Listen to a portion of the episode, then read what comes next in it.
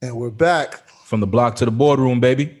Yes, yes, yes. Another beautiful Sunday here. How you feeling, brother Trev? Nice, beautiful Sunday, man. We we're on the eve of a of a wicked storm. I'm hearing. I don't know. Yeah. I don't know. I'm hearing on our News 12 weather Weather Channel. There's some some wicked snowfall coming our way.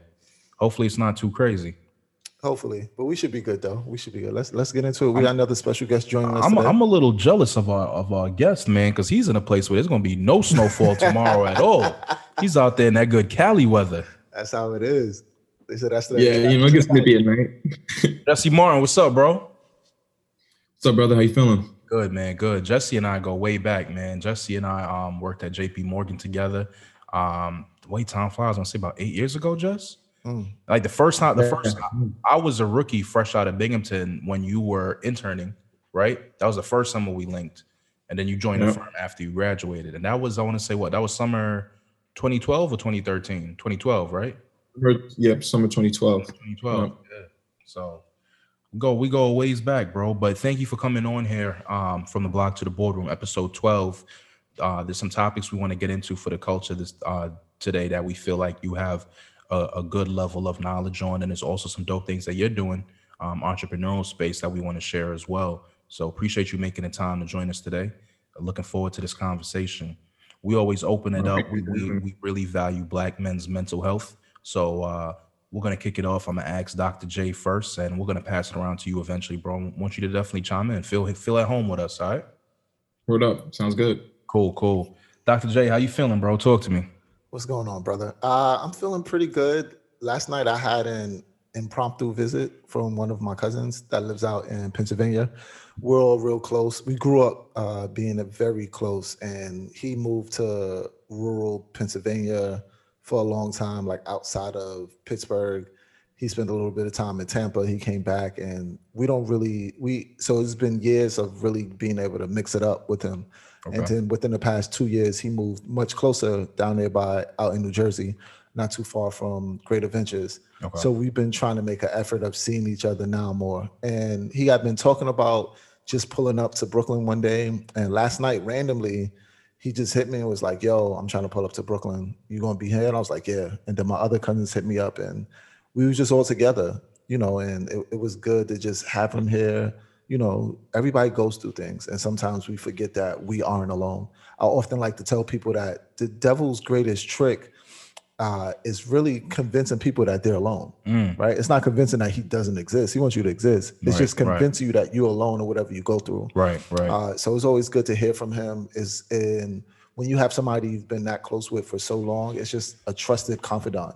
You can just put energy and things that you're going through and bounce it off of them with no problem. So having us all here together was great. I made them watch American Skin, which was even better. nice, nice. Uh, so that's really where I'm at with it. I got out of a big decision I need to make work wise that I'm thinking through, and I think getting my mind off of it and having him here was a good thing. Nice, man. Family, family always renews the soul, man. It's it's nothing like it. Um, I'm gonna actually after we finish recording, after we leave the studio, I'm gonna head over to Queens after this. Um, go check my mom, make sure she's good, and just has the snow blow and everything ready for the for the snow tomorrow. Good. Then um, one of my best friends growing up, um, Barry and his older brother Renford, their mom was like a, a aunt of mine. We all grew up together. Her mom celebrating her 65th tonight. So um, that's going to be in Long Island, not too far from from Cambria Heights. So looking forward to going through that. There's a book that I've been reading, and I've I, I read the I've been doing the Audible version because I just really like the narration. For me, with an audio book, it's all about the narration. If the person speaks like you guys remember that commercial Clear Eyes, that guy. Monotone. Yeah, if, if it's monotone like that, I'm out. But when there's a good narrate, I'll tune in. And this this book is um by a black woman doctor, uh, psychologist, Dr. Uh, Rheeda Walker, and it's called The Unapologetic Guide to Black Mental Health. Navigate an unequal system, learn tools for emotional wellness, and get the help you deserve. And um, it's just great outlook, man. It's it's, it's a great outlook. Uh, I think the key thing that I like about the book, and we speak about mental health here on the show, and one thing um, as a psychologist uh, that she that she speaks on is that sometimes we may seek mental help, uh, mental health help, but it's very important that we um, possibly try to get it from a doctor who looks like us. Because one thing she does a good job in explaining in the book is that the black um, mental experience, particularly in America, is different than other demographics, other races. Um, there's a there's a chapter that really touches home that all three of us would agree on right now, where she's really just talking about the stress of code switching, imposter syndrome, things of that nature. Um, feeling worthy in certain spaces and, and and this particularly could could relate to you jay in the medical field corporate america um jesse even with stuff like with ideas that you're pitching things of that nature and, and it could be taxing you know a lot of us we do it with ease you know one minute when we kick in it we talk in one way then you know in, in the field of uh, the workplace we're talking another way but that eventually plays into other parts of your mind and and, and is tolling after a while. But man, very, very well written book. I'm almost done with it. It's not too long. If you do the audiobook version, the audiobook is only about six hours worth of a listen. So the read is probably not that many uh, pages. But um, good book, man. Good book. I always like to start the year off with a read like this. Make sure that the uh, I have good mental outlook going um, through the year. Um, I will say, at points throughout the week, the week was a little tough, but um, easily was able to sway back in. You know, we're getting close to the um to the one year anniversary of uh, my pops passing on. That's on February third. But um, yeah, man, I I just found myself doing some of the stuff that that helped me even last year. Um, rewatching The Godfather, one of his favorite movies. Um, rewatching the tribute video that that we made for him that we played um during the repast last year. Different different things, and that's another reason I'm gonna make sure I see my mom said is that when I go see it today. But um yeah, you know, naturally as you get closer to that anniversary point, it gets a little rough at points, but I'm thankful for family, just the different things I have that could just, you know, pull me back to where I need to be and and, and just keep keep going on the uh, on the journey. Jesse, we're gonna transition to you, good brother. Where, how you feeling? Where's your head at? Um, I'm good, man. I'm on a, I guess a kind of a readjustment after um, you know, a tough week. Um, I was producing a, a music video remote um, that was being shot in Brooklyn while I was here in in Cali. So just like managing people like across the country and like trying to um, you know just deal with like the time adjustment and and communicate with a bunch of different personalities. I think the mental health thing definitely comes into play there because you're dealing with different personalities and people. Everybody's in a different mindset and everybody has a different cadence that they like working towards. So you know, but but but I'm good. I'm you know I'm unwinding, getting ready to get back to it. And when you say you're overseeing a music video that's being shot in Brooklyn, but you're over there mm-hmm. in Cali, what, what's your role specifically? Are you kind of like the overall project manager of it? Um, you know, explain to us how you would be able to do that from from afar. Yeah, yeah. So just, um like clearing up the the fact that people say like what a producer is on a TV show or, or a movie or a music video. You can either be the person that's like on the ground being that project manager, just organize everybody, or you could be let's say Drake and Euphoria. Drake didn't hire anybody in Euphoria, but he put money towards the project. Um, so then now he's a producer based upon from a monetary um, perspective. So even for me, I, the year of it, that, that, that could make you a sponsor. Yeah. That can make you a producer also. Yep, you can get gotcha. a producer credit for from being a sponsor of a project, from just financing it, or even just putting your name on something that allows people to sell it. Um, there was like a um, there was an announcement recently that um, Steph Curry is going to be a producer on the Good Times reboot. Like Mm. Steph isn't about to be picking out who's in playing JJ Walker. I mean, he could have a say in it if he wants, but, but utilizing his name, utilizing his name for cachet to get the project off. Um, and from in my case, I was um, I hired the crew. Um, they said, hey, um, you know, we need crew to, to be able to shoot in Red Hook, Brooklyn. Um, they did the, the production company that wanted to do that was from LA. I was like, yeah, I got people in Brooklyn that can shoot it, so I'm hiring the crew. I'm picking the people out. I'm the sound guy, um, the the DP, the person actually like filmed it um, you know, I'm, I'm, hiring those people and I'm putting them in place and making sure that they're they're staying on schedule and all that. Got it. Dope, dope. That's good stuff, man. That is good stuff. Um, another thing that we're in the we just passed the one year anniversary of um, the one year anniversary of the great Kobe Bryant passing away. Jess, I know that you were a big hoops fan. We used to play a little hoops down in Delaware all the time, and I know you balled up at Marist. Um, the Lakers were able to pull that championship down in the bubble. I feel like a big motivation for that was doing it for Kobe. And so far, the new season um, is rolling, rolling, rolling pretty well. Uh, there's been a few star players who have had to step out due to COVID 19 procedure, but for the most part, we um, ha- have had a pretty good season so far. I know there's some talks with Chris Paul, um, as he's the president of Players Union, talking about uh, what they're going to do for the All Star game and possibly doing it in Atlanta um, having everyone come to Atlanta and, and the money for HBCUs, which will be dope. But just wanted to pick your brain on just one year later, here we are. How it's affected the game and, and just the sports world overall. Maybe just and actually no, I mean the world period. Yeah, I mean, you know, I'm not a, a, guy that's really big on like celebrity death or like saying like a celebrity affected me unless I was actually like a part of it. And like Kobe was one of the first ones that really hit me actually having grown up in, you know, the era, right? Like I, you know, um, I remember when, you know, Drake has a, a line where he says, I never cried when Pac died, but I probably will when Hove does.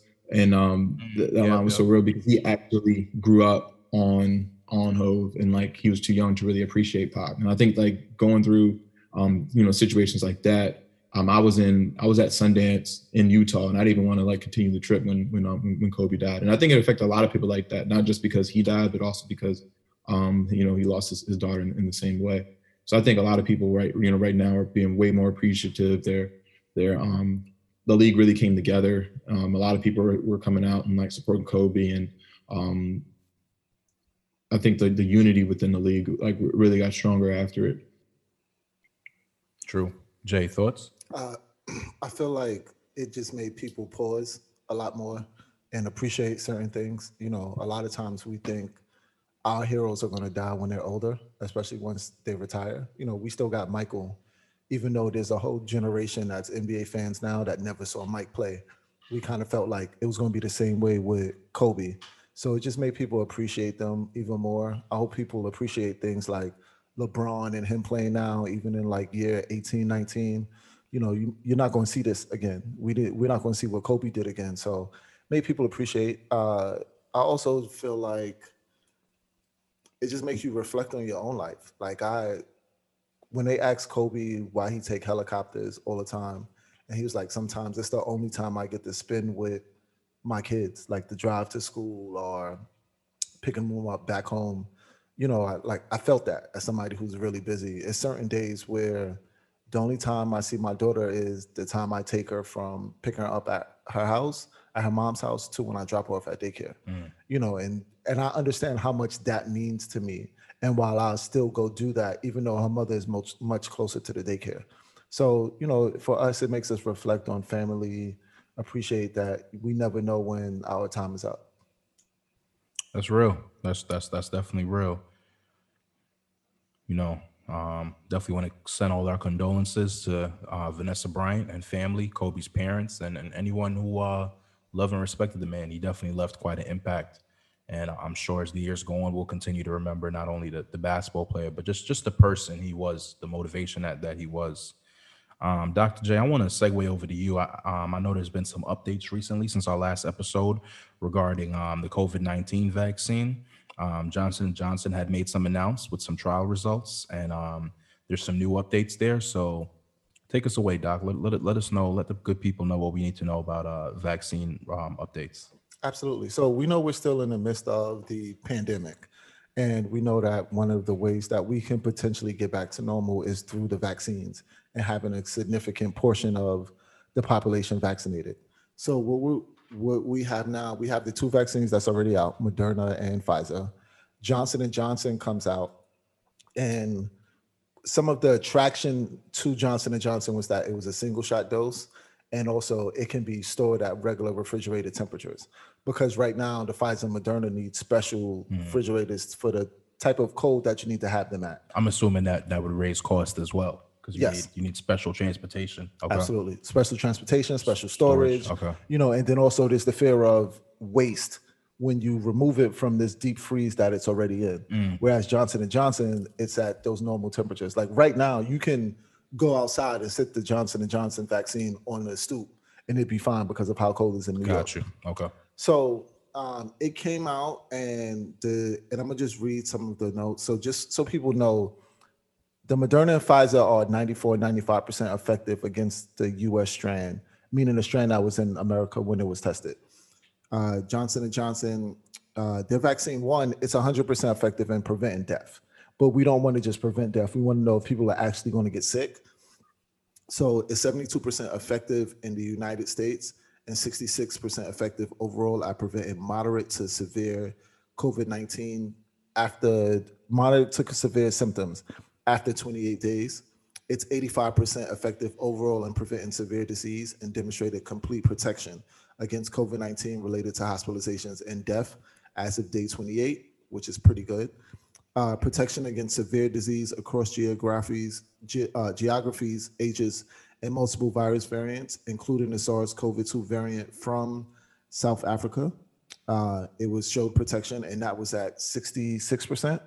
So pretty much, you have to understand that Johnson and Johnson's vaccine wasn't primarily tested in America.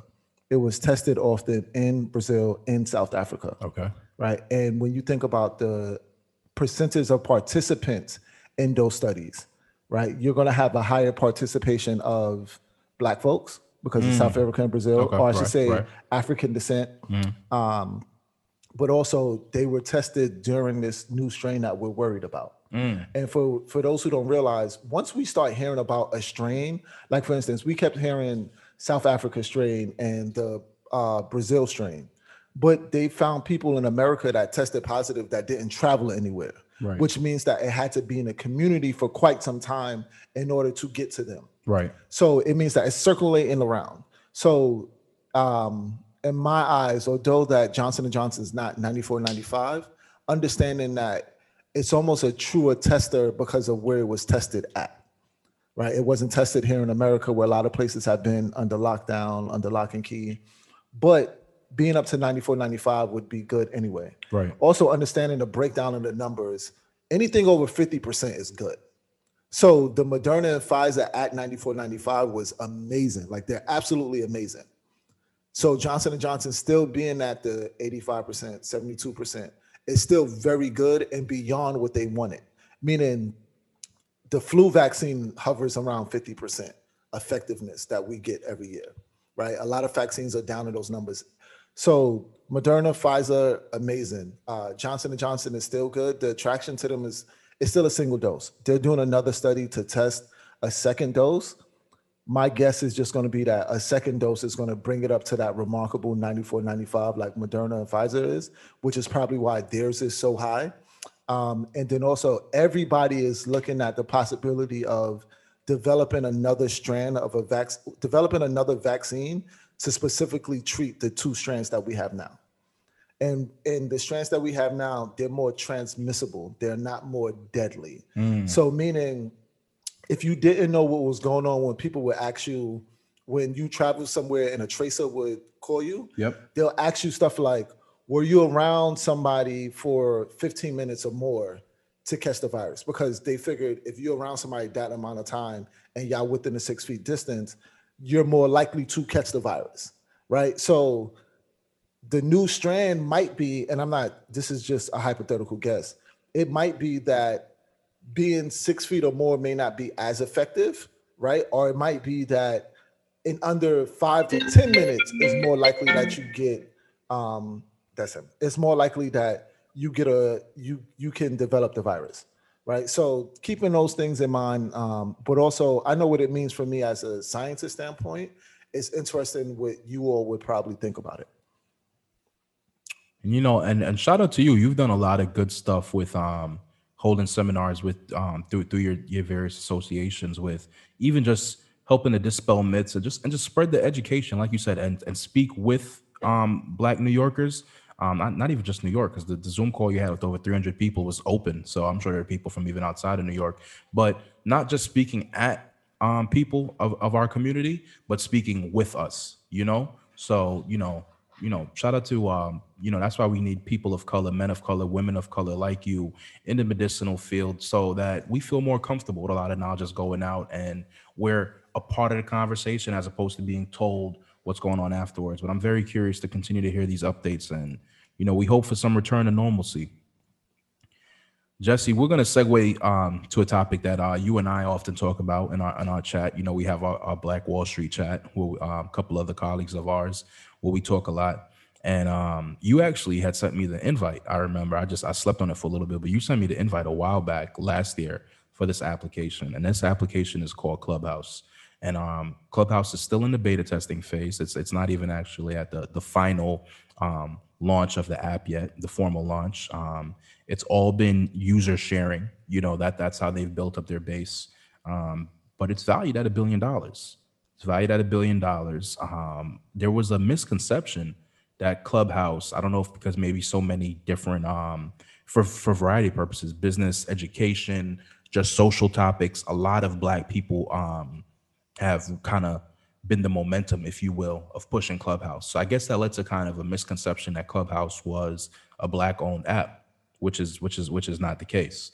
Um, Master P had recently spoken about this and when it's happening, and he said it with other apps before, and it's just been, um, you know, kind of mentions like, how long are we going to continue to, um, you know, help propel these applications, these platforms, and then try to ask for a check after the fact, as opposed to being a part of the incubator process from early, building our own platforms, investing in our own platforms. We're already there. You know, we're always trying to play catch up. We're trying to get in on the financial side after the app's already launched. Um, and at that point, it's like, okay, if I'm part of the the founder founding group, it's like I I could compensate you. I, I, I might not. I don't I don't have to. You know, I, I, I we could argue, we could debate what really led to the momentum of the app being there.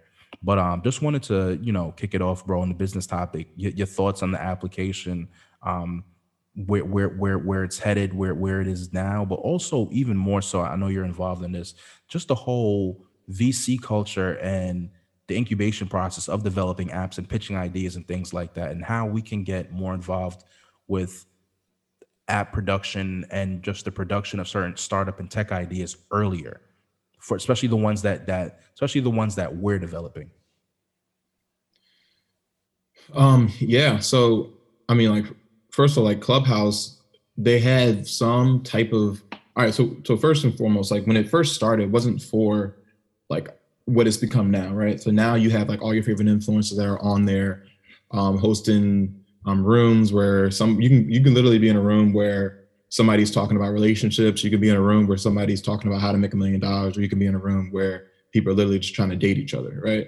Um, but it started out being just a conversation between the VC world. It was literally just investors would go on there pitching their ideas within their own community and then talking to each other and then um, it kind of like evolved as others got onto it that had like the ability to, to drive the conversation um, now uh, uh, one, one thing that is true about the app is there is some black ownership in it so so chris lyons is a um, is a black uh, he's one of the black principals at um, Andreessen Horowitz, which is one of the largest yeah. VC firms um, in in, um, in, the world, and he led around where he got a lot of um, black entrepreneurs like into the app. Like so, some like some big names do have like very small equity into the app. Like obviously not a majority stake, but you know a small minority stake in it. Um, I think I think what happens where we get more involved up front, it really comes down to like what does the space look like? In the VC world, there's not that many black people in general. Um, I think that's being changed a lot now. Um, example being a lot of um, some of the so to even get into the VC world, you have to have a lot, a lot of money to be able to spend on an application or idea from Jump Street. And generally in our community as Black people, we don't have as many people that have that type of capital. But now, for example, Kevin Durant having his own VC arm, Nas having his own VC arm, like people in the Black community that have actually been able to develop um, a lot of capital for themselves are turning their eyes towards VC now and looking to start to put money into this community because this was a community that historically speaking we didn't have access to. So i do think that that's where it's really going to start starts with money um, because in general like if you, if you think starting a hedge fund is risky vc starting a, a venture capitalist fund is even more risky because you're going to get 100% of your of your return on like one good idea you're going to put your money in a bunch of different applications and then a bunch of them are going to fail but you're going to make all your money back on this one that, that's going to pop um, you know, so VC I, is I really think it's, arguably it's it's it's more so the passion of providing yeah. that incubator for up and coming ideas than it really is someone looking to turn profit. Because as you mentioned, for every successful app we hear about, how many apps are pitched or funded that that don't hit, that don't reach the market, that don't that don't take off. I don't think a lot of people realize that aspect. Exactly. That's what you would like. You know, you're way you have a way better chance of starting a fund and just events and just investing in the stock market than you do um, investing in a bunch of random um, ideas in, in, the VC world. That's why, like, even if you have um, like, if you were to start an application tomorrow, right? Let's say you're in you're you're in Binghamton. You're literally like some small town kid. Hey, I have an vacation idea in Binghamton. Like the first thing that that you would tell this kid, don't go to Silicon Valley because they're not even going to hear your your pitch idea. Go to Silicon Valley once you have five million subscribers and you already have an audience with the app. It's like build Right. build your audience wherever you are, and then take and then one a if you have your audience that's large enough, those people with money will find you. But b if you actually want to go out there and just kind of try your try your luck at it, um, you know, for us, we have to build our base individually first. And I think that's a um, that's a big issue that we felt that that we um, fall in our in our own black community as far as like looking at creating our applications from the ground up. A lot of times we don't actually we don't we'll, we might create it but we'll create it after something else already has popped off right like netflix is very Right. very popular but there is an urban flix like urban flix exists That is- it's a, a black owned streaming platform like there are multiple black owned streaming platforms but we're gonna go and you know second we do anything it's gonna be hot because that's just how we drive culture but it's just like it would take a, a credible amount of unity to say like hey we're gonna t- put in put in all of our attention and our money into the black owned thing you know Right. I mean, so so you mentioned Chris Lyons. Um, I'm familiar. Uh, Mhm. he he plays a role in Clubhouse. Um, so so going off what Master P had said, and, and you kind of touched on it. Who are some of the other? And I know you mentioned. Um, I know Nas has um, Queensbridge Partners, 35 Ventures, KD.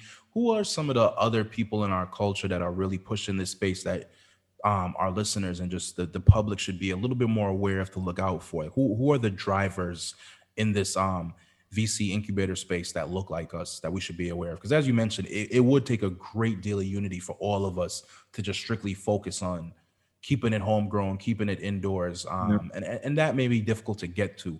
But also, I think the knowledge we can continue to push that conversation of who's actually doing these things. Um, if you could, if you could drop some gems there, I think I think that would be great. Yeah, yeah. I mean, I think one person that you know I've been following for a while because he's um he's one of my old colleagues that I worked with at Goldman. He's his mentor was uh, uh Rashaun Williams, and you follow him on Instagram Yeah, yeah, he's yeah. I been a remember big you put, me, yeah, either you or Z's put me on. Yep. Yeah He, he's the one um, that, that that talks to a lot of ath- a lot of NBA players, NFL players about things to do so- with their investments and things of that nature. Yeah. Yeah, so dope. he's a historical banking background, but then he fo- he took he turned his focus to VC, and he specifically focuses on entertainers because you know we have so many of uh, um, the entertainers in our com- in our community that you know we don't want them just to spend their money on, on whatever. Like we rather turn their money to, to to the VC world, so where they can start putting money back into investments that can help them long term. Um, so yeah, so Rashaun's a big name that like he helps a lot of um, individuals raise money and um, and be able to push the, the the culture forward there. Um, there's, I, I think really having an understanding of like which other firms are out there too is important. Okay. Like, you know, so I, I mentioned Andreessen Horowitz earlier. Um, I, I mean, you could go through and look at Sequoia is another um, large um, VC back firm. So if you have an understanding of like where Andreessen Horowitz is doing and what Sequoia is doing, then you can learn about um, like Calendly. Um, I don't know if you, you, you ever, if, I don't know if you ever like send out, you know, Zoom invites where you're sending out like invite to, Oh, the to black. You join a talking about the black owned app Calendly? Yeah, exactly. Yeah, So yeah, Calendly is a black owned application. You know, like so they these guys were able to raise they've attained a three billion dollar evaluation. You know, from, from a black owned, uh, you know, from, from black owned perspective. Um, Brandon Bryant, um, who known as Wall Street Paper, like him and him and uh, Harlem. Um, that's Harlem think- Capital, right? exactly, and they, and they started Harlem Yep, yep. Capital. Um, so they're So they, you know they just partnerships with um some big banks. I think They Bank of partnership America. with Apple. Yeah. Yep. Yeah, um, 10, uh, Apple's um, agreed to commit ten million dollars to any of the new companies that they want to invest in. So you know, if you, anybody had any ideas, being able to go and, and show their um, sh- show any of their their their pitches to them is a big way that you can start to gain funding. Um, you know, Richard Kerby is a guy that runs this thing called Stealth Mode, where you're able to to get a lot of um, um, he's able to get the ear of, of a lot of people within the VC space. So so there's definitely some people in the culture that that um, you're able to reach out to and and talk to, or at least to get, get the opportunity to um, know who they are, so that you can take your idea and actually take it from inception to getting funded, which I think is um, something that is really challenging for a lot of individuals just to not know where it is they would have to go once they have that that that golden nugget of an idea. the know-how, the the the the knowledge capital. I, th- I think that's sometimes our biggest shortfall. We talked about it a lot in our last episode with the black currency. We were just talking about before even having generational wealth, having generational knowledge, knowing these yeah. who these firms are, who these people are, knowing these key contacts, having access to them too. You know, it helps when you're building, you know, some kind of app or some kind of platform and you're only two degrees, whether your dad knows someone or a family friend who's in that space who could then, you know, get you to have a sit down with a big funder or some someone of that nature. But I, I do agree with you. I, it's it's good that those names that you mentioned, and I do think uh, technology is helping us to get more connected to these players, and I, I really do hope that it continues to uh, expand, particularly in our field, particularly for our creatives and our tech minds who are who are building out a, a, lot, a lot of dope ideas. I want to segue to something that um, really captivated um, the news this past week. Um, sometimes when things of this nature happen, finance and, and, and the stock market can really grab the attention. And um, you know, for for those of us who used to play uh, Grand Theft Auto San Andreas 2K back in the day, um, I haven't really been a gamer like that since in, in a while, probably since around like 08 around there. But I will say that GameStop was huge. You know, prior to the whole idea of streaming video games online, GameStop was was was a huge firm, uh, a huge a huge business.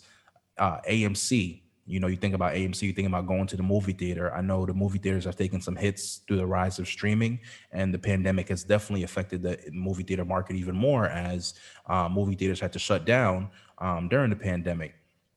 Um, BlackBerry was another one. Nokia, everybody remembers playing Snake when they was a little kid on a Nokia phone.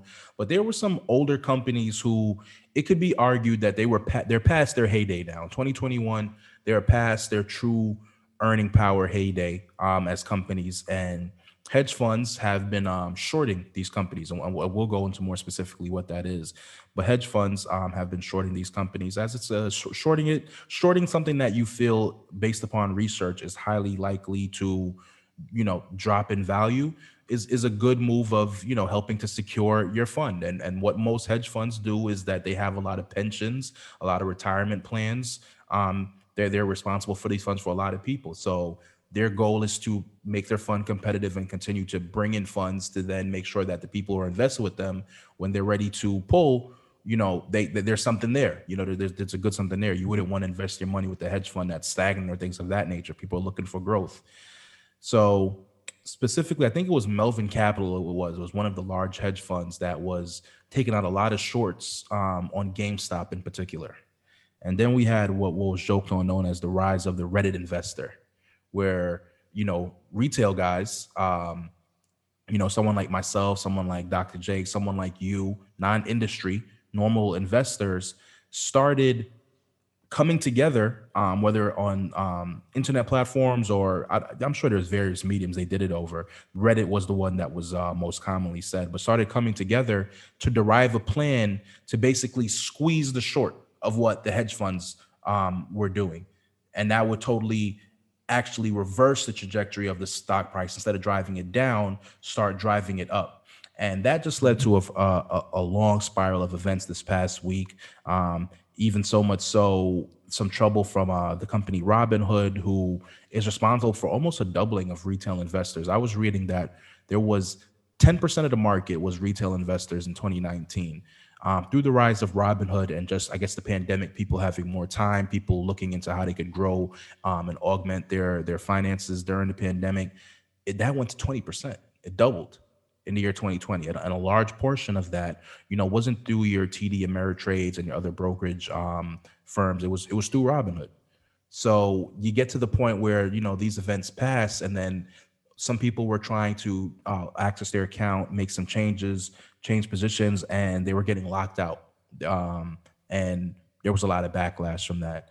Um, without, you know, turning into an economics professor, good brother, can you please walk us through the uh, events that took place last week? A little background, um, where we are currently, and where we're headed, and, and and what should also some people keep their mind on for for the long haul because one thing i've tried to explain to people you know I don't, I don't have all the knowledge about the market but um one thing i've tried to explain to some people is that the gamestop the amc move even the the blackberry nokia move um you know some folks hit a lick you know? But don't think that hitting a lick is sustainable you know? Like don't take your eyes right. off of other solid companies or other or upcoming companies that you can make money from down the road you know? Like this is not this it's a lot of this was derived this was contrived i should say. This wasn't a a, a, a thing due to something new that gamestop did in their business plan which you know shot up a valuation or anything like that. You know this was you know a very this was a moment in time. And if, and if you were aware you took advantage and you might have got something. Um but if you could just speak to that bro would be greatly appreciated.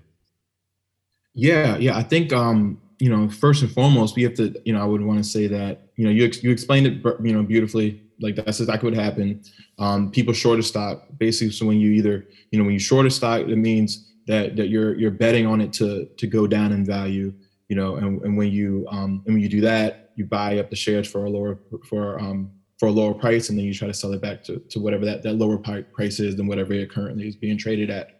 Um, but if it the, but if the stock goes up then you're stuck with these stocks. With the stock price goes up then you're stuck with these stocks at a much higher price than whatever it, whatever um, that contract that you bought is, is is valued at. And so then you're stuck with it and you have to pay that pay that off. That's why Melvin Capital right. had to pay off 13 billion dollars in shorted stocks um, essentially why GameStop was even chosen was because one of the Reddit um, individuals had had noticed that. Um, so when you look at certain stocks through different, um, there's different mediums. Or like there's like one website called like Finiz or F I N I Z, or there's other like other places that you can go. You can see how much a position is shorted. Like, in, like that's just like you can just Google that, right? And so one of the Reddit individuals said like, "Yo, for some reason, people are really betting for they're, they're really shorting GameStop, like heavily like they, shorting they, GameStop. They, they, more than like yeah, yeah. right, right. This is more than what even makes logical sense. Right, and more than right, right. They're, and they're putting themselves in a really, really rather relatively like dangerous position. But um, so let me just take a step back here before I even continue. If I tell you that you know this pen, like I don't have a pen right now, but if I had a pen, like if I tell you that this phone is worth five dollars, and then you're willing to pay five dollars for it, then it's five dollars. But if you say that and then you know Johnson is says he'll pay ten dollars for it, then automatically that's the value of what that phone goes into. Now that's just supply and demand based upon price, right? Now, if I was to tell you that this is literally the most innovative phone ever, like looking into it, it actually will increase your productivity. Now we're talking about like the actual intricacies of the phone. This right. to me is the difference between looking at hey, invest in Apple because it has a strong place in the market. They have a lot of cash on hand. Their balance sheet is very strong. That's why you should invest in Apple. If you're investing in GameStop, you're investing in it because a bunch of people just told you to. And the price is what it is because a bunch of people put their money into it. And now right. that's what the price right. is. Which is when you look at the difference between those two things, that's why what, what happened this week should not have happened. Right. So on one hand, Right. Logically and fundamentally, it just doesn't make sense, right? People don't go to brick and mortar stores.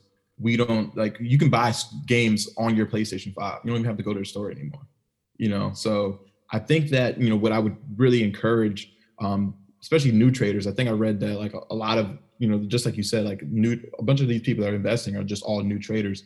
Um, I wouldn't be taking the bet on like some of the other names like Nokia, um, AMC, um, Naked Brand, like these are these companies that historically speaking have no reason to be making money. They actually called the CEO of GameStop and he asked him like, "Hey, like, were you guys doing something differently?" And they're like, "No, we have no idea why our valuation's going up," because they really didn't. um, um, so you know, you still should be investing and in, in protecting your portfolio, investing in companies that you really believe in, like that that makes sense, right? Like Tesla, that um, Biden passed a bunch of um, a bunch of um, legislation that says that they're going to go towards electric vehicles. So yep. Tesla has is in a really good position in the market.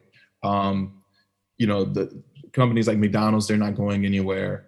Um, Apple obviously is in a great position. Microsoft is in a good position. So like these companies historically still make sense to invest in. So I would definitely like encourage people to like do do do their due diligence and still say like, hey, I can protect myself by investing in these companies. And then if you have money to really play with, then jump into some of these like right. um, retail um, retail risky plays. And the biggest difference between now and then let's say like 2005 or, or even earlier in the, in the 90s is that is, is information. Like that's the key is mm-hmm. information. Right? It's so, so accessible. way more accessible now, right? We have the Twitters and the Reddits, and these are platforms. There's a thing called Discord, which are Discord groups, or like an application you put a bunch of people in, and then people can start talking about any type of topic. We have access to this now. So a bunch of people can actually band together and say, like, hey, like so this hedge funds, you know, let's say they're they're valued they're valued at a billion dollars and they're placing like 500 million in the market.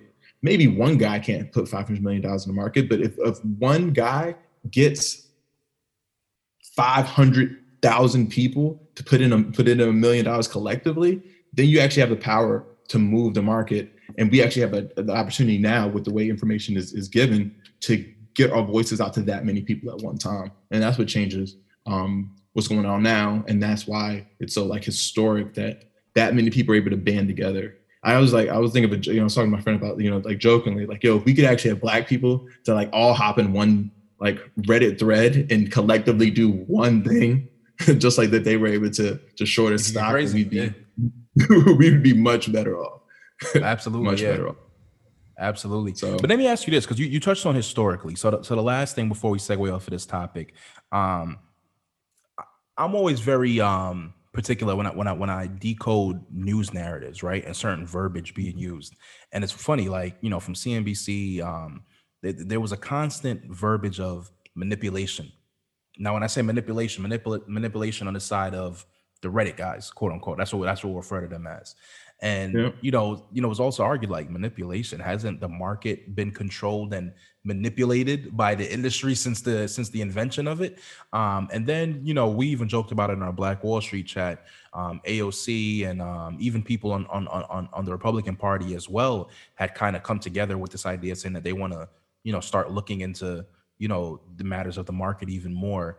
Um, what do you what do you, what are your thoughts kind of like with just this long standing nature of at the end of the day, you know, we were the the common man was able to have a moment over the industry, but at the end of the day, the the, the sentiment is that politicians and the and the government is going to protect the system, which is the industry, the the, the large um, you know, financial firms, the hedge funds. Because because one thing, if you even think about it, New York City Department of Ed, um, MTA, these large um, businesses that employ lots of people, those retirement funds and those pension funds are held by hedge funds.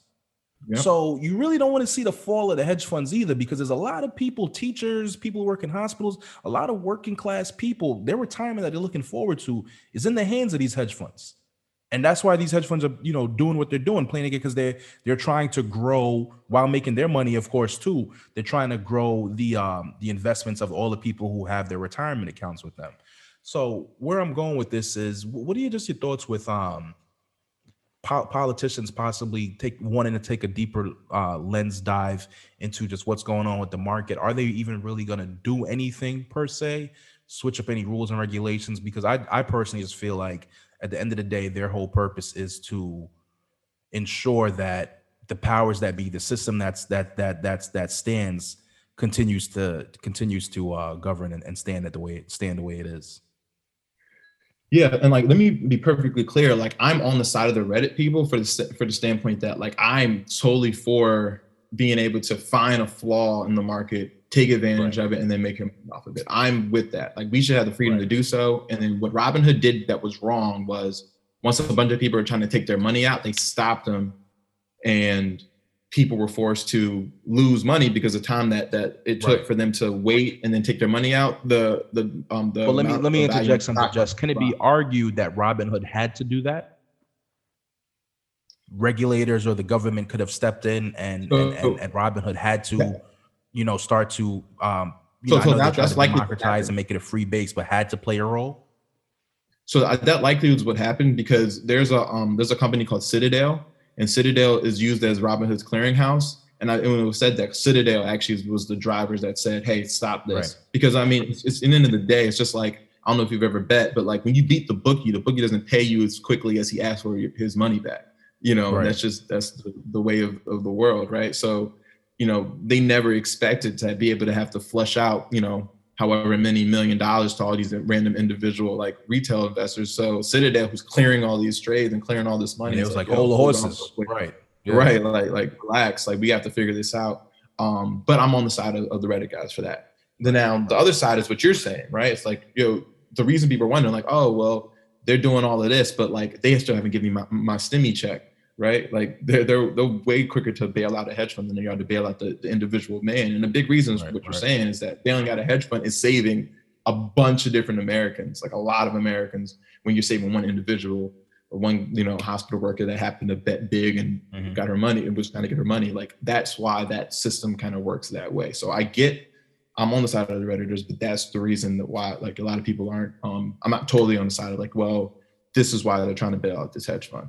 Though that being said, there was news that came out that Nancy Pelosi's um, husband, I think it's either her or her husband, they yes. haven't mentioned it, but like it showed her trades that she had done, right? Like she had already she had put on call options for like Tesla and stuff. So if you're if you're in working where you have access to legislation and you have a call option on Tesla, which means that you're betting for that that company to go up, then you're, you're pretty incentivized to say like, all right, I'm going to make sure that EV is pushed to the mm-hmm. pushed to the forefront of all the um of, of the agenda, the political agenda.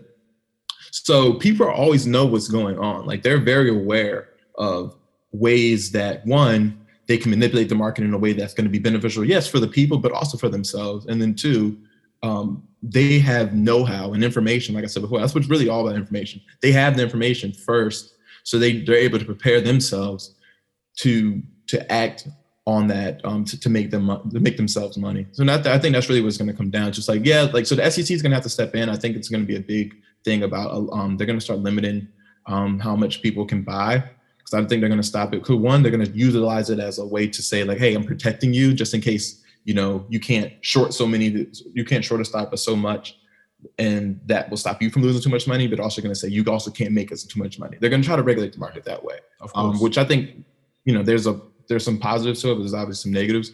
I think what they should do is they should also limit the, the shorting of hedge funds as well, because I think that that's the part that's really tough, right? So if I'm GameStop and like I'm not in a good position to to move forward as a company, if my stock starts getting shorted continuously, then I'm losing money and I'm also losing time to even re- react to the fact that I don't have an advantage in the market.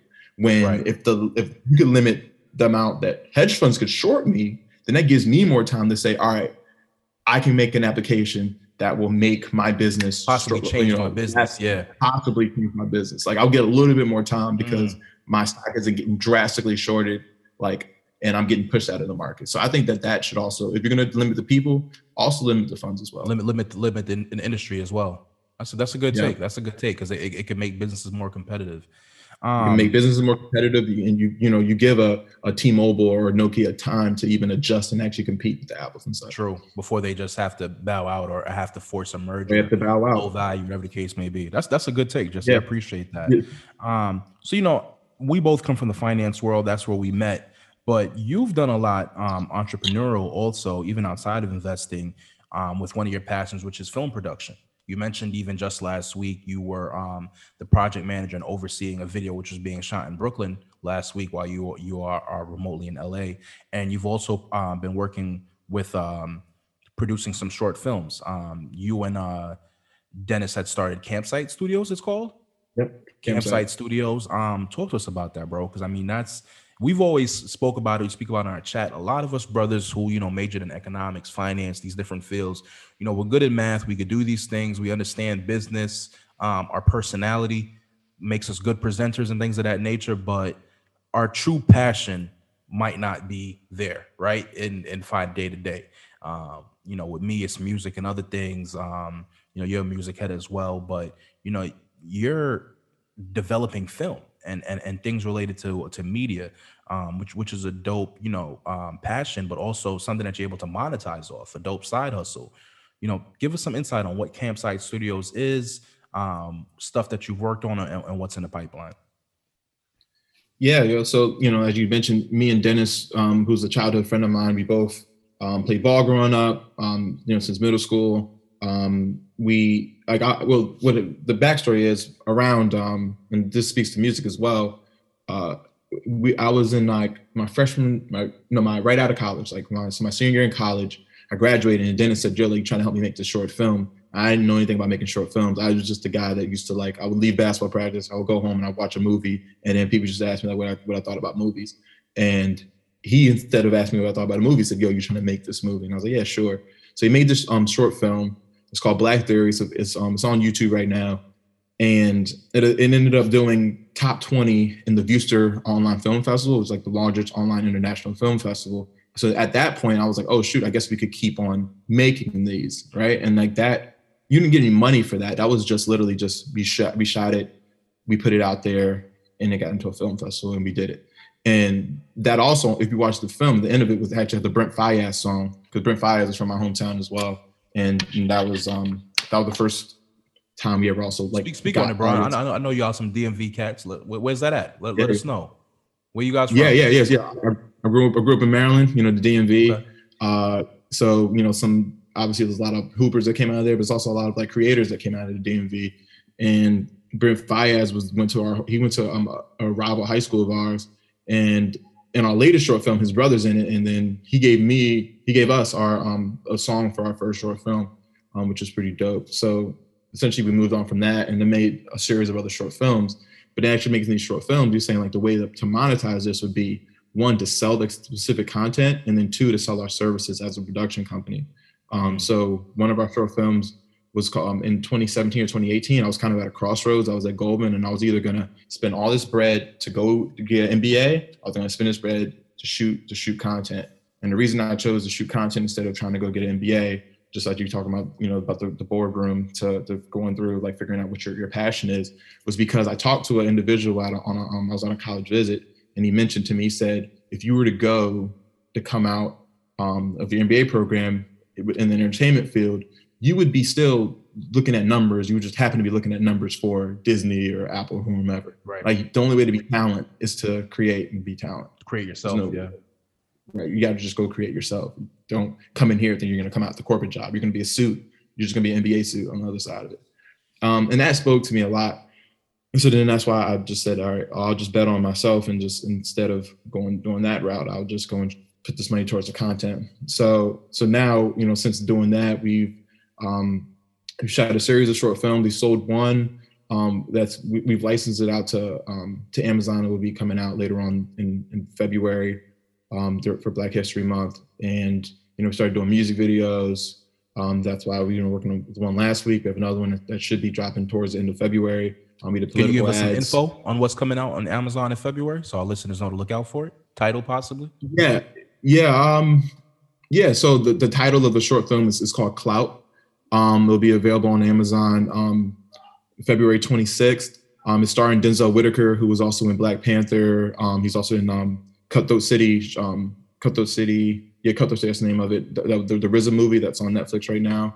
Um, he was in that. Um, and yeah, and that's a that's a, a movie that's based around the mu- the music realm, where okay. Denzel goes and he's trying to start a music label and finding talent by crashing on the parking lot of, of music festivals. So it's all about like you know trying crashing music festivals. Yeah, trying to trying to gain clout through the crashing music festival perform perform the parking lot, call it the Let Out tour, um, okay. essentially. And uh, and so yeah, so we did doing that, and then we released Balcony in Brooklyn um, in November, and that was based around a quarantine party.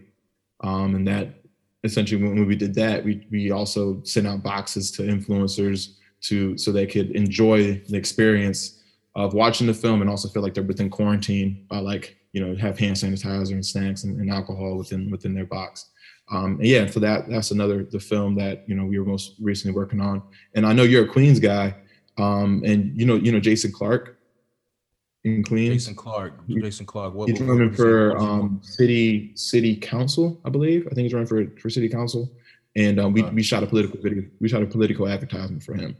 So um, so yeah, so you know, coming through like the you know from the film perspective, then we're able to kind of navigate these other avenues of ways to create content while the passion is obviously selling our own projects writing it mm-hmm. and um, you know be able to shoot and um, and tell our stories or especially we're, we're, focused on diverse perspectives. That's really what our main focus is.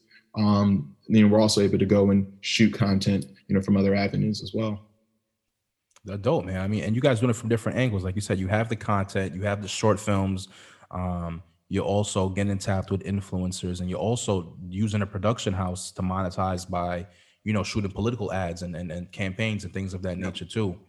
I love it man. I'm a, we're definitely going to tap into clout. You said february 26th on amazon? February 26th on amazon yeah we're going to definitely check it out man. We we'll hope to give it a good review on our show And um, salute to you and Dennis, bro. Man, I, you know, love to see you know two cats that I know personally. You know, just expanding and and and, and going into entrepreneur space outside of the nine to five. And that's that's what we promote here from the block to the boardroom.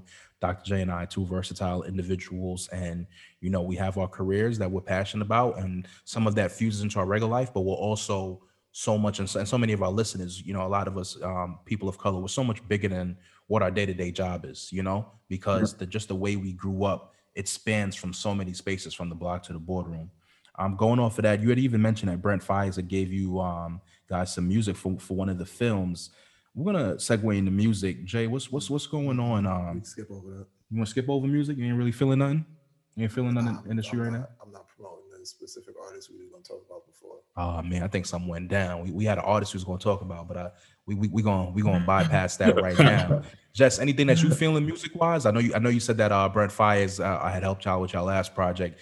Um, anything that you've been Yeah. tapped into? Anything that you've liked? Um, upcoming trends maybe you see from a business aspect in the industry. Um, I mean, I think well, I, I've been focused a lot on on like the, the film side because I, I was just recently reading this um the, this head headline that um Apple just acquired a, a movie from from the Sundance Film Festival for twenty five million dollars is the most that they've ever spent. So I'm seeing like at the acquisition world, um, a lot of these streaming for? Jess? That's like for the rights for the film. yeah, they pay for that, the rights pay that for the full for the full rights for the film. yeah, so they can so that Wow. you can go to Apple, um, Apple Plus, and just watch it there. You can't watch it on Netflix or other. So I think so. I think that's a big trend that I'm seeing is that a lot of these streamers, so many streamers out there now, they have to find a way to drive traffic there, and the way they're doing that is, is by acquiring and, and and getting content and getting like the top content, right? Like I think people joined Peacock recently solely because The Office is going to be on Peacock now, and it's Yeah. not on uh, not on Netflix anymore. So like that's a big trend right there in the industry. And I think from from a music perspective, I think that that's something that's also um, pretty prevalent. Not as much now because people before were doing like exclusive releases and people aren't doing that anymore.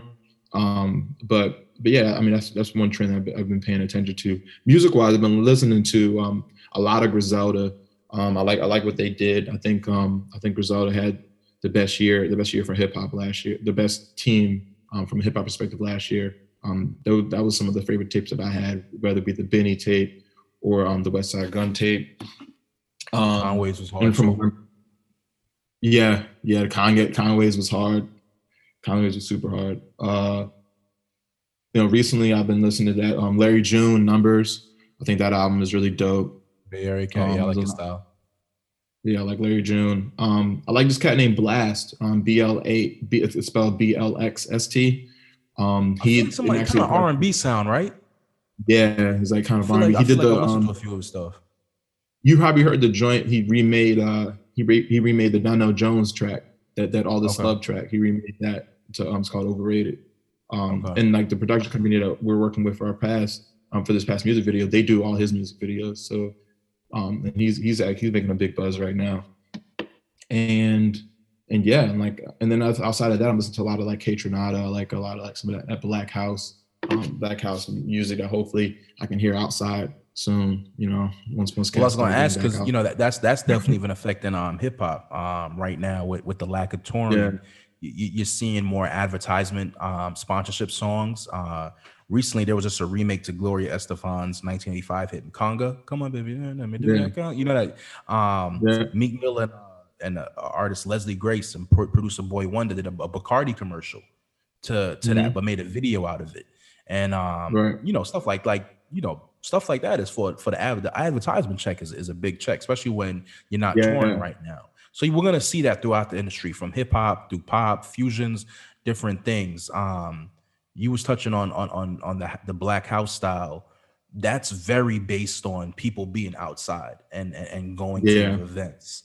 Um, I know there's been some stuff on Twitch and things of that nature. Do you see any kind of business pivot that they'll make um, in, in the rest of this pandemic before they can really get back to actually performing or, or having parties? Because it's a, it's a very organic base, you know, like you kind of gotta Yeah, be there and that's how it grows.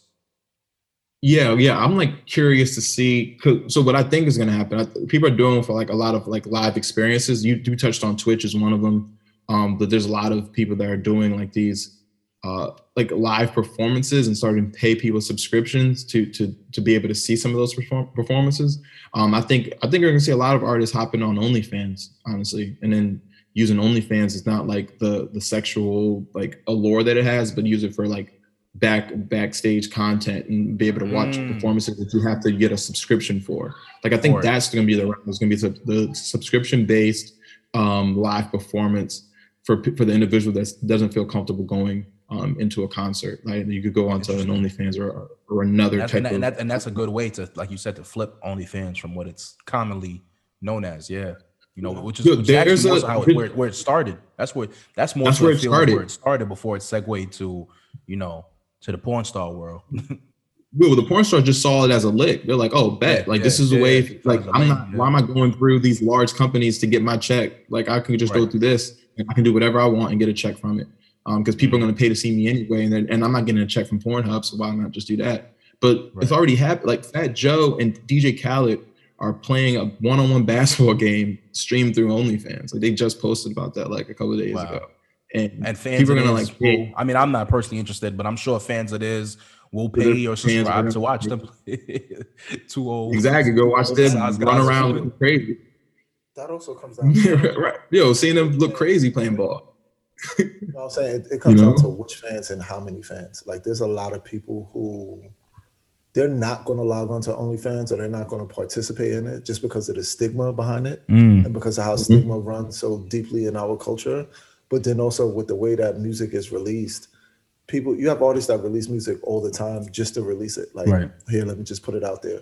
So them trying to convince somebody to sit still in a house and log on to OnlyFans and have this, it may not be as successful as people think that they that is going to be when they try to pivot that way, which might be another reason why a lot of labels don't push their artists to that, and a lot of them are pushing them into these crowded markets that are semi-open, like Florida, Houston, and Atlanta. mm. Yeah. Take, No, I take- feel you on that. But I also look at it like like Verzuz has has shown that there's a place in the market where people are willing to sit down and watch like some two two individuals perform if they have like enough cachet. You know, Right. like people are really set. Like No, I was saying, but Verzuz also comes from two of probably the best four producers of all time. So it's Mhm. it's also got to come down to can somebody else replicate that without because you know Right. there's people that's not going to get on Verzuz just because they don't get along with Timbaland or with Swizz, right? Like Drake is never doing the Verzuz just because of his relationship or lack thereof with Swizz. And that also Mhm. means that anybody in Drake's camp or possibly close to Drake is probably not going to do it. Right. Um, so Right. I, I do agree that Verzuz has really captured that audience and they've really changed something and been very innovative. But when you talk about replicating it, it becomes much, much tougher. Yeah, I mean, Logic signed a deal with like so Logic's like, hey, I'm gonna leave the rap game, but then he signed a deal with Twitch because people are willing to go on and watch him literally do anything, whether it be play a video game or or hear him rap. So I do think that that that platform can be duplicated if there's you know somebody that can be more of a um more of a neutral that has enough relationships. Like I, I think if DJ Khaled did, DJ Khaled's one of those few guys that has literally no enemies in the industry. You know, versus like uh, a Swizz and, and Tim, as you mentioned. So I think it's like those types and of it, it has such a vast following, like across across. Like man, people, a lot of people might not even realize some of the some of the people that that check and his following might, might not even be familiar with the We the Best era or the or the music he's executive. They, they're not even they're not Yeah. even hip hop heads. They look at him as it's bigger than music at this point. They see him as a pop star, Snapchat. really. You know, Yeah, a figure. Yeah, yeah. Yeah, yeah. I I see. I see the angle you you're looking at, brothers. Um, it's the last Sunday before the Super Bowl. Super Bowl take. Jay, you on the hot seat? Who's winning? The Chiefs. What's the spread? What's the spread, brother? I think the current spread right now is, I think it's under a touchdown. Wait, where you see that? at? Where do you see that? Um, Chiefs winning. I feel the Chiefs winning. Um, I think it's going to be close though. Well, I would say it's probably going to be a one-score game, just because the nature of Tom Brady in these games. Mhm. But the Chiefs have shown that when they play teams they've already played in the regular season, they tend to smack them around. True. And they've already played Tampa once. And the last time Tampa played a team that beat them, they had to play them a third time to get over that hump, which was New Orleans. last week. But I think the, the Chiefs are going to be very well prepared, very well coached, and they have just they got more firepower than Tampa had, and Tampa has a whole lot of Firepower. firepower. Yep. So you know, but you only got to be good for sixty minutes. See where it it's, it's- goes. it's one Sunday, anything can happen on that Sunday. But if I had to pick right now, I'm going with Patty Mahomes, um, and that's also because I paid for going against Patty Mahomes. So I'm going with uh, Mahomes. Protect your pocket. Jess, what you thinking, bro? Who who you picking, and and what you think the margin's going to be? Um, uh, um, uh, the Chiefs by 14. Um, first of all, you Mm, got can't go. 14. You open it up. Yeah, I think. You think Tyreek Hill and them boys and Kelce gonna have a field day, huh? Yeah, my only thing I'm, I'm worried about is because they're not going to have their tackle. Um, he did get hurt, but I still one. I'm not going against a black quarterback. That's first and foremost. Mm. Two, the black offense coordinator. Those schemes that he's been doing are crazy. Like it's not even like Kelce has to like break open. Like these schemes have really broken him open and made him like a, a formidable force. And then two, I, I just think I, I don't see but like um like Jay mentioned, I, I don't see them having um the Bucs don't have enough firepower. What about a dude like Leonard Fournette, though? I mean, we know Tom Brady's a white guy, he's a face. Um, but what, Yeah. what about a brother like Leonard Fournette, who um, you know, is kind of getting his redemption right now in Tampa from things not going too well in Jacksonville. I mean, it's not just for No, and I respect it. Like I think Antonio he's a Brown solid also getting getting his redemption. You know, like Yeah. there's some I'm- brothers I'm happy other that- that that that that you could find a, a rooting story for outside of Tom Brady. I know people say we're not rooting for the, you know, going against the black quarterback, but there's there's some there's some athletes on Tampa that you know that are connected to the culture. Yeah, I'm happy. Well, one, I like. I've always liked Leonard since college. Um, I'm happy about um about Antonio Brown. I think that's a really cool story.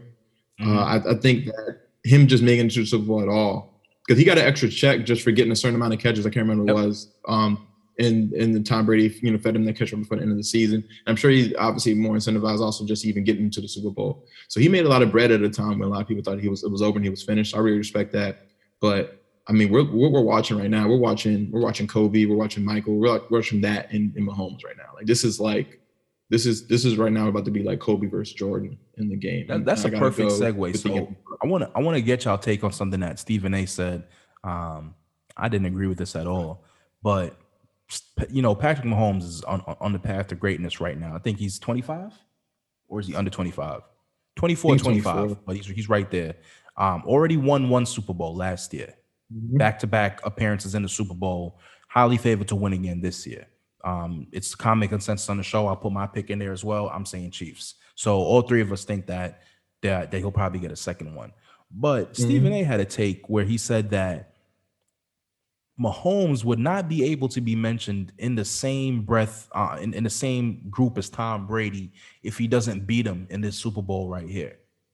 And I couldn't really understand. I wanted y'all it. I couldn't really understand the logic that he was employing with that because I'm like, okay, even if Tom Brady's lost Super Bowls too, so as long as he, if he loses this one, if he gets as many championships in the end as Tom Brady has, and the ratio is the same, if not better, how by when it's when it's all said and done, he could never be mentioned in the same group as this guy just because he didn't beat him in one Super Bowl. Well, it's because when I'll- you look at it, when you, when you look at them right now, if Tom Brady wins this one, Right. and he has another Super Bowl, Patrick Mahomes is probably never going to be able to face Tom Brady again in another Super Bowl Right. unless both teams run it back next year. Right. Because Brady's at Yep. the end. Right. So if we come down to the end of our careers being compared, and we have a similar amount of Super Bowls, but I beat you for one of them, Mm, I'm okay, elevated okay. over you automatically, just in the spirit of competition and people competing. That when we did go head to head, I got you. yeah, Even though in the end you may have caught up to my records, surpassed my records.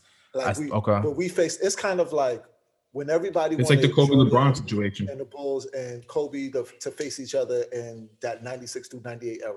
When, especially once Shaq went back over in 97, 98, Mhm. we went back to the Lakers and they wanted to see Kobe and Shaq versus Mike, right?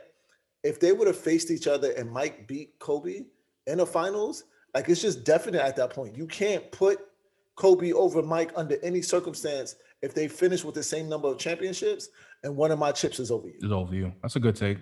Jess, what's, Yeah. what's your take on don't- that? Well, I, I think that it, I think what he's saying is a lot of truth for that, and I think it's also because like if you look at both of them on paper, nobody has a, a great advantage team wise over the other. So I think it was it was a situation where it was like, oh, you know, Brady has um, a lot better of a team, then it's like, okay, then yeah, Mahomes can lose and it's still okay. But on paper, he's the favorite. Like Mahomes is already a favorite. So you kind of got to give him that benefit of the doubt that because he is the favorite and he has a team that's like that should be good enough to win this, then it's his. There's another there's been other situation where you look at other people, and also Brady's old, right? Like you can't lose to a 40 something year old Brady when you're in the prime of your career. Like, If- like if- that's you- trash, right? Yeah, you got the moment right now. Right. Like what? Like if Kobe if Kobe lost to Mike and when Mike is in the Wizards, like what do you like what are we talking about? You know? True. Like that that's not supposed to be able to happen. Super Bowl Sunday, man. It's going to be great.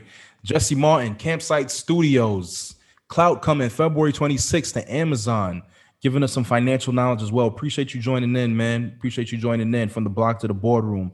Trev, Well, thank you for Dr. J. It's been great. Peace, y'all.